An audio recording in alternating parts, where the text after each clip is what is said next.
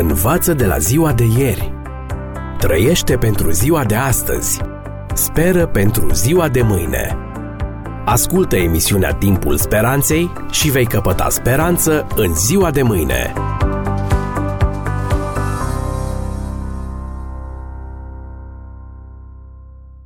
Dragi prieteni, vă propun să analizăm în cadrul emisiunii noastre o nouă dilemă creștină.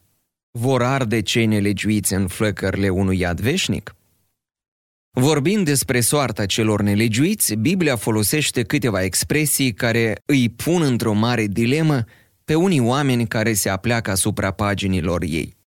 Expresii ca focul cel veșnic, focul care nu se stinge sau pedeapsa veșnică par să indice faptul că există un iad în ale cărui flăcări cei nemântuiți vor arde în veci de veci, ca pedeapsă pentru păcatele lor.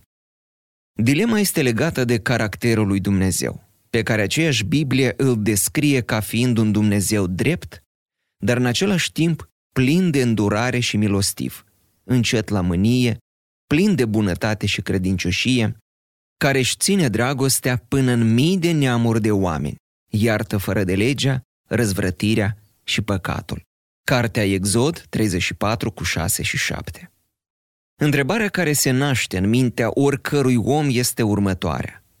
Poate un Dumnezeu drept și iubitor, așa cum îl prezintă scripturile, să-i pedepsească veșnic, în chinuri inimaginabile, pe cei care refuză mila sa? Cu toții suntem oripilați de metoda arderii pe rug, folosită din antichitate și până târziu în Evul Mediu, împotriva celor care nu erau de acord cu credința majorității. Însă să nu uităm că suferințele provocate de arderea pe rug, oricât de crudă ar fi ea ca mijloc de a lua viața unui om, sunt totuși limitate în timp. Agonia și suferința condamnatului durează câteva minute sau zeci de minute, după care intervine, ca o eliberare, moartea. Credința populară vorbește însă despre niște flăcări care îi vor chinui veșnic pe cei nelegiuiți aruncând o umbră serioasă asupra caracterului lui Dumnezeu. Cum trebuie înțelese corect din punct de vedere doctrinal expresii biblice ca focul cel veșnic, focul care nu se stinge, vor fi munciți zi și noapte în vecii vecilor? Iată, dragi prieteni, câteva versete biblice în care apare expresii de acest gen. Să încercăm să înțelegem adevăratul lor sens atât în contextul imediat, cât și în cel general al Scripturii. Primul text, Apocalipsa 20 cu 10. Și diavolul, care îi înșela, a fost aruncat în iazul de foc și pucioasă, unde este fiara și prorocul mincinos, și vor fi munciți zi și noapte în vecii vecilor. Textul pare să contrazică versetul anterior, în care ni se spune că focul venit din cer i-a mistuit pe diavol și pe oamenii nelegiuiți care l-au urmat. Verbul a mistui presupune o lucrare finită în timp până la consumarea totală a obiectului care arde. Textul citat este singurul verset biblic în care este folosită expresia în vecii vecilor, în contextul iadului. Traducerea engleză a Bibliei folosește expresia pentru totdeauna. Cele două expresii, în vecii vecilor și pentru totdeauna, se referă la o perioadă de timp limitată sau nelimitată în funcție de context. În limba română, veșnic înseamnă întotdeauna veșnic, fără sfârșit, infinit. În limbile în care a fost scrisă Biblia, ebraică și greacă, lucrurile stau diferit. Termenul ebraic olam și cel grecesc aionios înseamnă veșnic dar pot însemna și altceva. Pentru că este un termen asociat, el își schimbă înțelesul în funcție de substantivul cu care este asociat. Un exemplu simplu care ne poate ajuta. Cu toții folosim adjectivul mic. Putem spune despre un pantof că e mic, despre o pauză că e mică, despre un salariu că e mic. În funcție de substantive, adjectivul mic înseamnă mereu altceva. În același mod, termenul veșnic, fiind un termen asociat, poate însemna mai multe lucruri. Pe tot timpul vieții lui, sau definitiv, sau pentru totdeauna, sau chiar niciodată. Doar în cazul în care termenul veșnic se referă la Dumnezeu, el înseamnă infinit, fără sfârșit. În Vechiul Testament, expresia pentru totdeauna este folosită de 56 de ori în legătură cu lucruri și fapte deja sfârșite. Când expresia e legată de om, pentru totdeauna sau în vecii vecilor, înseamnă durata vieții omului sau cât trăiește omul. Iată câteva exemple. Psalmii 48 cu 14, citez. Iată, Dumnezeul acesta este Dumnezeul nostru în veci de veci, adică pentru totdeauna. El va fi călăuza noastră până la moarte. În acest context, expresia în veci de veci sau pentru totdeauna înseamnă până la moarte. Al doilea text, 1 Samuel 1 cu 22. Dar Ana nu s-a suit și a zis bărbatului ei, Când voi înțărca copilul, îl voi duce ca să fie pus înaintea Domnului și să rămână acolo pentru totdeauna. De aceea vreau să-l dau Domnului, toată viața lui să fie dat Domnului. Și în acest context, expresiile în veci de veci și pentru totdeauna se referă la întreaga durată a vieții, până la moarte. În contextul focului iadului, expresia în veci de veci sau pentru totdeauna semnifică faptul că focul va arde nu la nesfârșit, ci până la nimicirea celor nelegiuiți, până la moartea lor. Să analizăm în continuare un alt text, Iuda, versetul 7. Citez. Tot așa, Sodoma și Gomora și cetățile din prejurul lor, care se dăduseră și ele la curvie și au poftit după trupul altuia, ne stau înainte ca o pildă, suferind pedeapsa unui foc veșnic. Am încheiat citatul. Este evident, dragi prieteni, că focul care a distrus cetățile din Valea Iordanului nu mai arde. Apostolul Petru afirmă că Dumnezeu a prefăcut în cenușă cetățile Sodoma și Gomora ca să slujească de pildă celor ce vor trăi în nelegiuire. Ceea ce ne demonstrează că focul cel veșnic, care le-a distrus, s-a stins după ce și-a îndeplinit lucrarea. În aceste cazuri avem de-a face cu efectele focului, nu cu durata lui. Efectele focului sunt veșnice, nu durata focului e veșnică. Alt text biblic îl găsim în Evanghelia după Matei 25 cu 41. Citez. Apoi le va zice celor de la stânga lui, duceți-vă de la mine, blestemaților, în focul cel veșnic, care a fost pregătit diavolului și îngerilor lui. Am încheiat citatul. Când întâlnim în Biblie expresii ca focul care nu se stinge sau focul cel veșnic, avem două opțiuni de interpretare. Prima, este un foc ce va arde veșnic, fără să se stingă, sau doi, este un foc pe care niciun om nu-l poate stinge, până ce nu-și va fi împlinit lucrarea. Care este opțiunea biblică? A doua opțiune este cea biblică, dragi prieteni, după cum rezultă din cele câteva exemple care urmează. Isaia 34 cu 8. Pasajul profetizează că Edomul, unul dintre vecinii evreilor, va fi nimicit de un foc ce nu se stinge zi și noapte. Nimeni nu poate susține, fără a cădea în ridicol, că Edomul arde și astăzi.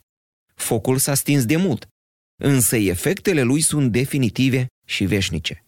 Când a sosit timpul judecății lui Dumnezeu asupra lui, nimeni nu a putut stinge acest foc al pedepsei divine. Și acum un alt text, Ieremia 17 cu 27. Pasajul vorbește despre un foc ce nu se stinge, aprins la porțile Ierusalimului ca urmare a pedepsei divine. Faptul s-a împlinit la distrugerea Ierusalimului de către babilonieni. Cu toate că focul nu se stinge, Ierusalimul nu arde și astăzi. Efectele lui sunt veșnice, nu durata. Iar când a sosit timpul judecății lui Dumnezeu, nimeni nu a putut stinge acest foc al pedepsei. Și Ezechiel 20 cu 47. E vorba de același foc pe care nimeni nu-l poate stinge, când a sosit timpul ca el să aducă pedeapsa. Și ultimul pasaj îl găsim în aceeași Evanghelie a lui Matei 25 cu 46. Citez. Și aceștia vor merge în pedeapsa veșnică, iar cei neprihăniți vor merge în viața veșnică. Am încheiat citatul. Să notăm faptul că Mântuitorul vorbește despre pedeapsă veșnică, nu despre pedepsire veșnică. Din nou avem de a face cu efectele veșnice, nu cu durata veșnică a pedepsei, fie ea și prin focul iadului final. Dacă cei neprihăniți vor primi nemurirea la prima înviere, cei nelegiuiți vor fi lipsiți de ea. Nefiind nemuritori, cei nelegiuiți nu vor putea suferi veșnic. Ei vor avea parte de moartea a doua, iar moartea a doua este un final, nu o veșnicie. Dragi prieteni, în concluzie, chinurile veșnice în focul iadului sunt o invenție ieșită din laboratoarele diavolului, având rolul de a-i îngrozi pe oameni în fața unui Dumnezeu crud și nemilos. Diavolul a dorit și a reușit în mare parte să pună în dreptul Creatorului propriul său caracter lipsit de orice urmă de milă și bunătate. Din această perspectivă, învățătura despre un iad în care nelegiuiții vor fi chinuiți veșnic reprezintă o calomnie și o defăimare a Sfântului nume al lui Dumnezeu. Dacă ar fi adevărată învățătura despre chinurile veșnice, aceasta ar însemna că păcatul ar dăinui veșnic prin nelegiuiții chinuiți în iad. Iar Dumnezeu ar fi incapabil să pună capăt definitiv istoriei lui. Biblia spune că plata păcatului este moartea, distrugerea, nimicirea, pierzarea, nici de cum viața veșnică, fie ea petrecută în flăcările iadului. Însuși Mântuitorul ne garantează că pedeapsa va fi diferită în funcție de conștientizarea unui rău făcut. Iată ce spune el în Evanghelia după Luca 12 cu 47, citez. Robul acela care a știut voia stăpânului său și nu s-a pregătit deloc și n-a lucrat după voia lui, va fi lovit cu multe lovituri. Dar cine n-a știut-o și a făcut lucruri vrednice de lovituri, va fi bătut cu puține lovituri. Cui i s-a dat mult, i se va cere mult. Și cui i s-a încredințat mult, i se va cere mai mult. Am încheiat citatul. Loviturile vor fi mai multe sau mai puține dar vor fi finite, nu vor fi veșnice. Dacă Sfânta Scriptură ne asigură că va fi o judecată dreaptă, că pedeapsa celor răi va fi proporțională cu gravitatea faptelor, că Dumnezeu este un Dumnezeu drept, dar în același timp milos, îndurător, iubitor și sensibil la suferința umană, de unde a apărut în doctrinele bisericilor creștine învățătura despre un loc al cruzimii și terorii veșnice? Dacă iadul ar fi o realitate, ați mai avea încredere în Dumnezeu? Ați mai fi siguri că El este iubire, că este milos și îndurător, așa cum îl prezintă cuvântul Scripturii? Ați putea trăi o veșnicie alături de El, privind la suferințele veșnice și inimaginabile ale celor cunoscuți? Dragi prieteni, învățătura despre iad a aruncat milioane de oameni, fie în brațele scepticismului, și ateismului, fie ea legat de Dumnezeu și biserică printr-un cordon umbilical al groazei. Unul dintre cei mai cunoscuți și vehemenți atei americani a fost Robert Ingersoll. Acesta obișnuia să străbată marile orașe americane, ținând cuvântări împotriva lui Dumnezeu și a credinței creștine. Avea o predilecție pentru textele biblice care vorbesc despre judecata divină pe care le răstălmăcea după bunul său plac. În timpul unei astfel de adunări, Ingersoll și-a scos ceasul de aur din buzunar și l-a pus pe masă spunând Îl blestem și îl hulesc pe Dumnezeu, apoi îi dau cinci minute să mă lovească, să mă trăsnească. După ce a rostit cele mai cumplite și mai murdare blesteme, a tăcut, așteptând cele cinci minute. Timpul, trecând fără să se întâmple nimic, Ingersoll și-a luat ceasul de pe masă spunând Vedeți că nu există Dumnezeu? Căci dacă ar fi existat, m-ar fi lovit mortal. Știți cum a ajuns Robert Ingersoll ateu? Născut în New York, în familia unui pastor american, el a trebuit să audă de zeci și sute de ori amenințarea tatălui său, ori de câte ori făcea ceva rău. Robert, dacă mai faci aceste păcate, Dumnezeul cel atotputernic te va duce în iad și vei arde în vecii vecilor. Săturat de un astfel de tratament din partea tatălui și de amenințarea cu focul cel veșnic al iadului, într-o bună zi Robert i-a spus tatălui său, Tată, dacă astfel este Dumnezeul pe care îl servești, eu nu vreau să am nimic de a face cu el. Apoi, mânios, s-a ridicat și a părăsit pentru totdeauna casa părintească, devenind unul dintre cei mai renumiți și vehemenți atei americani. Cât de îndurerat trebuie să fie Tatăl Ceresc, cel care atât de mult a iubit lumea, că a dat pe singurul lui Fiu. Când se vede atât de greșit înțeles de milioane de oameni pe care iubește și pe care dorește să-i vadă salvați. Învață de la ziua de ieri. Trăiește pentru ziua de astăzi. Speră pentru ziua de mâine. Ascultă emisiunea Timpul Speranței și vei căpăta speranță în ziua de mâine.